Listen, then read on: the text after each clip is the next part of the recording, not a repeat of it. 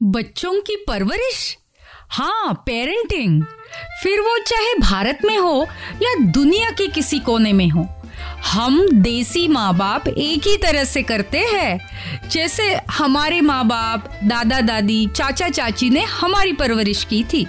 लेकिन आज के ग्लोबल जमाने में पेरेंटिंग तो और भी मुश्किल है, क्योंकि हम सब ग्लोबल देसी पेरेंट्स हैं ना। हमारे और हमारे बच्चों के जनरेशन में जो अंतर है, उसके बजाय दोस्ती कैसे हो? इन दो पीढ़ियों का संबंध मज़बूत कैसे हो?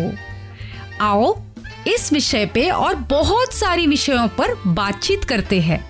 मैं डॉक्टर साइली अमरापुरकर और ईपी लॉग मीडिया आपसे बातचीत करेंगे, आपके सवालों का जवाब देंगे ग्लोबल देसी पेरेंटिंग पॉडकास्ट में।